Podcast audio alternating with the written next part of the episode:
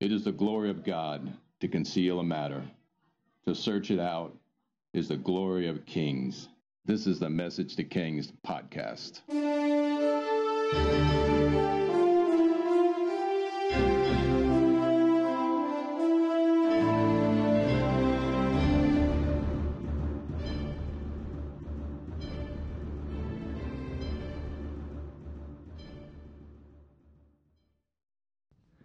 Episode 256 Village Life and the Jewish Feast of Israel.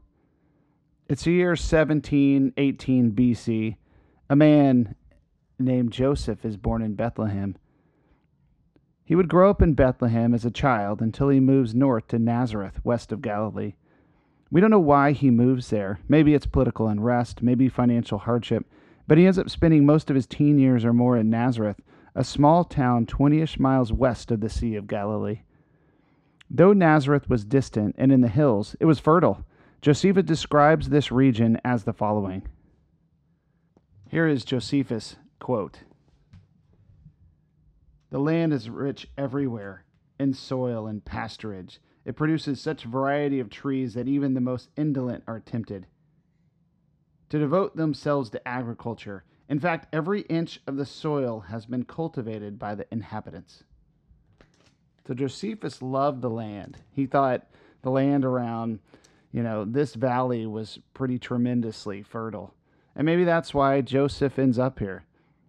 Just over the ridge from Nazareth is the famed Jezreel Valley and the Valley of Megiddo, which will later be called Armageddon. This is the battlefield of the War of the Ages fought in Revelation I imagine Jesus walking this ridge with visions of the future coursing his thoughts. This is the place where over 200 million man army will assemble to fight, and with a word, he will destroy it. It was Napoleon, the great military genius, who wrote the following about the, about the field of Megiddo. Never had he seen a battlefield so vast. Quote, This is the most natural battlefield on the whole earth. All the armies of the world could maneuver their forces on this vast plain. Jesus would grow up here isolated from the world and protected, yet only miles from the center of the northern Israel. The Sea of Galilee is teeming with towns and villages along the primary north south route through Israel. The towns founded by the Greeks are now very prosperous there and worthy of visits by Jerusalem tax collectors now even the Sea of Galilee and some of its towns are, are part of a Roman uh, base of operations. Nazareans and even those from the Galilee, they would have a distinct Aramaic dialect at the time. It would sound crude and uncultured to those who were educated in the Greek. They were considered to be unsophisticated rustics by those from Jerusalem. But at the same time, being in the mountains and away from it all, what a great place to hide the Messiah. The center of culture in Nazareth was religion. Everything was religious in this culture. Prayers covered every corner of society, and the center of the village would be a synagogue or organized religious structure. And from here, the Sabbath would be called on Friday night. A strong foundation of religion was everywhere. This created an excellent foundation for education unless it became too religious. We'll learn later religion without relationship is just the law. But life was filled with the Word. And in the next episode, we'll cover the life of the mind and the education in this time and the power of the Word that is as transforming individuals um, who grow up in this society. And it does, it prepares people's hearts for the Messiahs to come. Typically, homes were made of mud brick and were very rudimentary um, in the city of Nazareth. There was no need for stone structures in the villages. After all, brick was too expensive. As for the family, the father was the head of the house. What he said goes. It was a male dominated society with slavery as a legal means, though it wasn't very common in Israel. Women didn't have rights as we understand them today, yet this is will surprise us as we see how Jesus treated women with honor and respect. And this is where I have to tell an interesting account um, about uh, marriage, um, adultery, and, you know, divorce in this time. Under the law, if a man's wife found no favor in his eyes because he had found some indecency in her, a husband can give her a bill of divorce. If the indecency stopped short of adultery, the marriage might simply be dissolved without both parties uh, remaining being free to remarry. If a wife was suspected of adultery, however, a priest could conduct a trial by an ordeal. And I find this ordeal fascinating. A, a suspected woman was forced to drink a bitter potion. If she became sick, she was considered guilty and was stoned or otherwise put to death. If she showed no ill effects, she was presumed innocent and returned to her husband. Isn't it fascinating? What's the? Did you kind of wonder what the bitter potion was, um, and how do they measure that? This is the type of uh, uh, very complex legal system um, and law that they had created in Israel. Family roles were gender specific, with men working the fields or in a trade, with a, a woman working in a home, spinning clothes, making bread, caring for the children. Life wasn't easy back then, though. In our modern world, we dismiss the challenges of rural ancient life as we learn about the kings and their palaces. But our world and its com- context is so out of proportion with history. I remember in the early 80s visiting my World War II veteran grandfather, and he talked about the unbelievable store nearby that had everything. It was this new store. He no longer had to go to cert he no longer had to grow certain crops or visit many different stores to get what he needed. He raved about it, and I was this young annoyed kid by it because it seemed to be all he talked about. But the truth was that Walmart and a giant retail store was a relatively new thing in the 70s and 80s it's interesting to see movies about missionaries in Africa.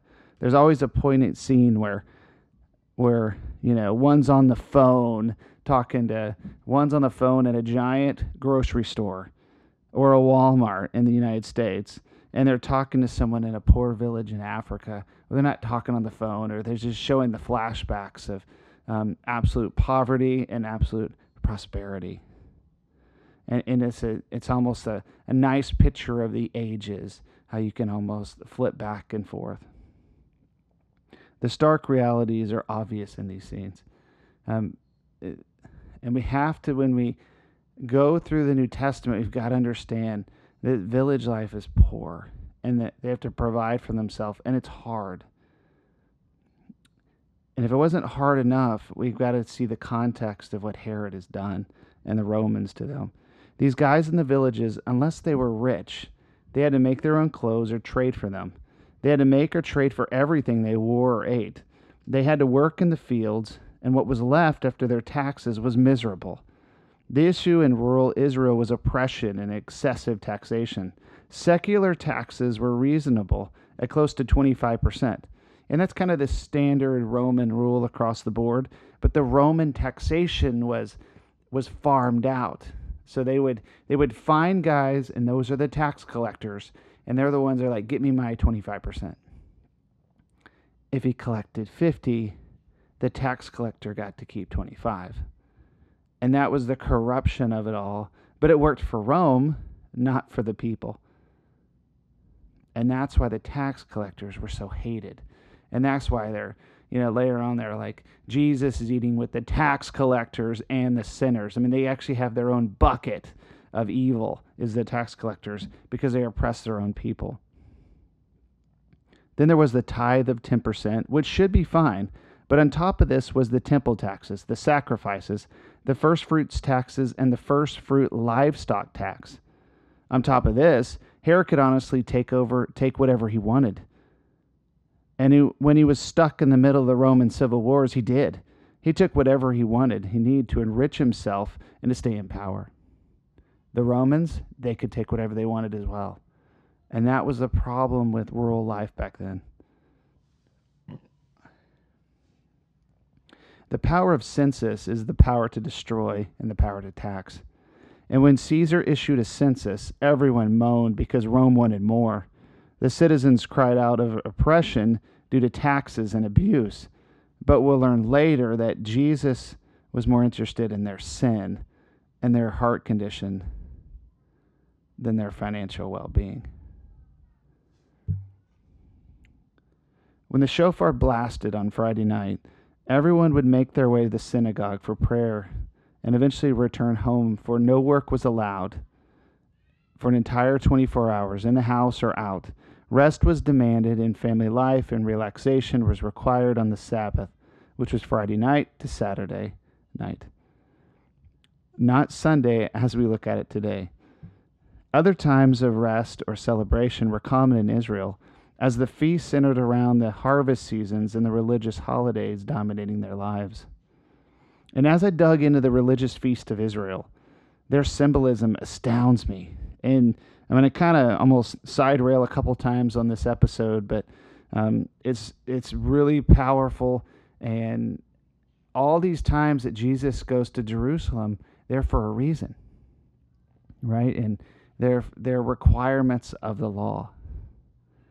And as he does it, he actually fulfills a greater purpose. And the messages that he delivers within the context of the feast and the reason why he's in Jerusalem or other areas at feast, those messages um, actually state that he is, you know, the, the hidden meaning behind it. Any religious person in Israel at the time would take three pilgrimages a year, according to Deuteronomy 16 16. Three times a year, all your men must appear before the Lord your God at the place he will choose. At the festival of unleavened bread, the festival of weeks, and the festival of tabernacles, no one should appear before the Lord empty handed. Each of you must bring a gift in proportion to the way the Lord your God has blessed you. And that's Deuteronomy 16, 16 through 17. You know, that's the commandment. Jesus would have fulfilled it. Joseph and Mary and Jesus would have gone to Jerusalem during these times. The Feast of Unleavened Bread in the spring is Passover, which we know from the time of Moses. Jesus would celebrate Passover in Jerusalem, and we know for sure he would go, not that he doesn't, you know, all of his life, but we actually have events in John 2 and 12. The Spring Summer Festival of Weeks, or Shavuot, celebrates the spring wheat harvest and the giving of the Torah by God. This festival will later be called Pentecost. Tabernacles celebrates the time in the wilderness where the people build temporary homes, which is in the fall. Jesus would celebrate tabernacles and he would actually specifically be in Jerusalem as quoted in John 5 and John 7. Each of the festivals are for a reason and serve a purpose. In addition, each of them has a prophetic fulfillment. We'll end the episode with just one of them and and I'll probably spend a lot more time on it just because I'm amazed by it. There are other feasts like first fruits, trumpets, atonement. There's a secular holiday, Hanukkah, which celebrates the oil from the Maccabee rebellion. Jesus actually celebrated this event, though it's not the religious holiday, but the secular holiday, and he and he goes to it in John 10. It's interesting to me how we have our U.S. holidays New Year's Day, Christmas, Thanksgiving, Memorial Day, Labor Day, July 4th. Each of these holidays have personal and historical meanings.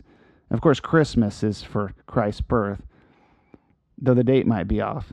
Yet each of these Jewish holidays in the time of Jesus, it has this amazing biblical meaning and purpose. And some would even suggest a time of personal connection with God. And in the context of these feasts, we'll try to not miss the hidden messages and how Jesus gets purposefully sacrilegious to the religious in his terminology and his verbiage when he walks on the scene at the time of tabernacles or at the time of Passover, declaring aloud those truths of who he is in that season. To conclude this episode of Message to Kings, let's cover just one of the feasts and its greater fulfillment. Remember that law of first mention? Whenever the first time a word is defined in the Bible, its fulfillment of the definition will continue and be applied in the same way and even grow in definition, right? Well, Passover still gets a greater defining um, as Jesus walks on the scene. Remember Passover, the final curse of the firstborn in Egypt. Moses instructed that people take the blood of the lamb and sprinkle it on the doorpost to prevent the angel of death from entering their home. God delivered them from the angel of death in 400 years of slavery. God showed his miraculous power over darkness and oppression. He affirmed his covenants with his people, and he renewed and commemorated a faith for generations. This is what happens at Passover. The people of faith were to remember this holiday and to conduct a pilgrimage and have faith and believe and sprinkle and celebrate the blood of the covenant on their hearts. Jesus would visit Jerusalem all through his life to celebrate the Passover. He would witness the sacrifices, knowing one day, one Passover, he would be the final lamb. At just the right time, to not release the people from oppression of Rome and heavy taxation, but sin and man's addiction to darkness. And the timing of his death was to be the exact orchestrated timing of the Passover and the true fulfillment of the Passover for all time not just in symbolism, but in the prescribed order set aside by God to fulfill the atonement forever to those who believe. And I am getting fired up. So um, it, the Bible does say, um, the righteous shall be bold like a lion. And, and, and I do feel a boldness coming over me. Romans 5 6. You see, at just the right time, when we were still powerless, Christ died for the ungodly. Very rarely will anyone die for a righteous person, though for a good person someone might possibly dare to die. But God demonstrated his own love for us in this while we were still sinners, Christ died for us. He came to crush sin and the works of the devil underfoot. He takes away your sin, and he is our only way to salvation. Hebrews 10:4. It is impossible for the blood of bulls and goats to take away your sin. Therefore, when Christ came into the world, he said, Sacrifice and offering you do not desire, but a body you prepared for me. With burnt offerings and sin offerings you were not pleased. Then I said, Here I am. It is written about me in the scroll. I've come to do your will, my God. First he said, Sacrifices and offerings, burnt offerings and sin offerings you do not desire nor were you pleased with them, though you were offered in accordance with the law. Then he said, Here I am, I have come to do your will. He set aside the first to establish the second. And by that will, we are made holy through the sacrifice of the blood of Jesus once and for all. Jesus will come to fulfill the law, establish a new covenant with his people. And it starts at the forgiveness of sins at the cross. And this is where our Christian walk starts on our knees, asking Jesus to forgive our sins. Do you carry any sin and covetousness in your heart? If so, repent, surrender your life to God, and watch how He replaces your sin. If you hate, He will give you love. If you carry anxiety, He will give you peace. If you covet and sin greatly, He will give you self control. If it's greed, a godly prosperity. Surrender and watch God move in your life. The Passover lamb has paid the price once and for all. And if you have never repented, do so now. Don't waste time. If you have slipped away and continue to slip away, keep repenting until he comes to your rescue and sets you free. He will. It's promised. It's why he's called a Savior. I encourage everyone to get right with God because He desires everyone to be right with Him. Get on your knees and allow Him to sprinkle the doorpost of your heart with His blood and set you free. And I pray for everyone on this program that they feel the presence and power of God. And if there's anything unright in their hearts, God will set them free and set them on the right path.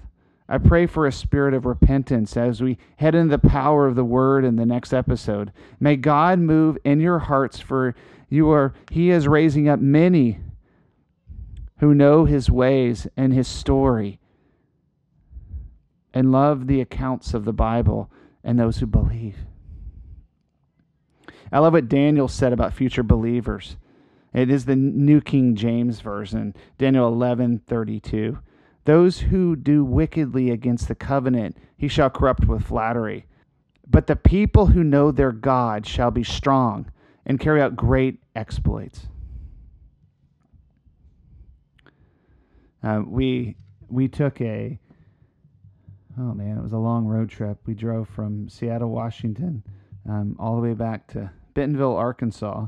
We had to go back for a memorial service, and um, on the way home, so we drove back home through Arizona, Texas, California, and um, we are in Prescott, Arizona, and I was with my family, and for some reason we end up at this RV park, and this guy comes. We're walking down the road, and this guy comes to me. His name's Ryan, and he just wants to talk.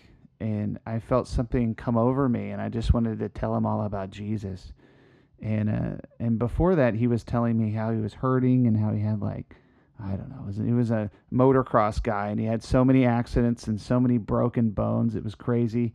Um, and something came over me that I, I told him all about Jesus and, and I felt like I should pray for him, um, that God would heal him.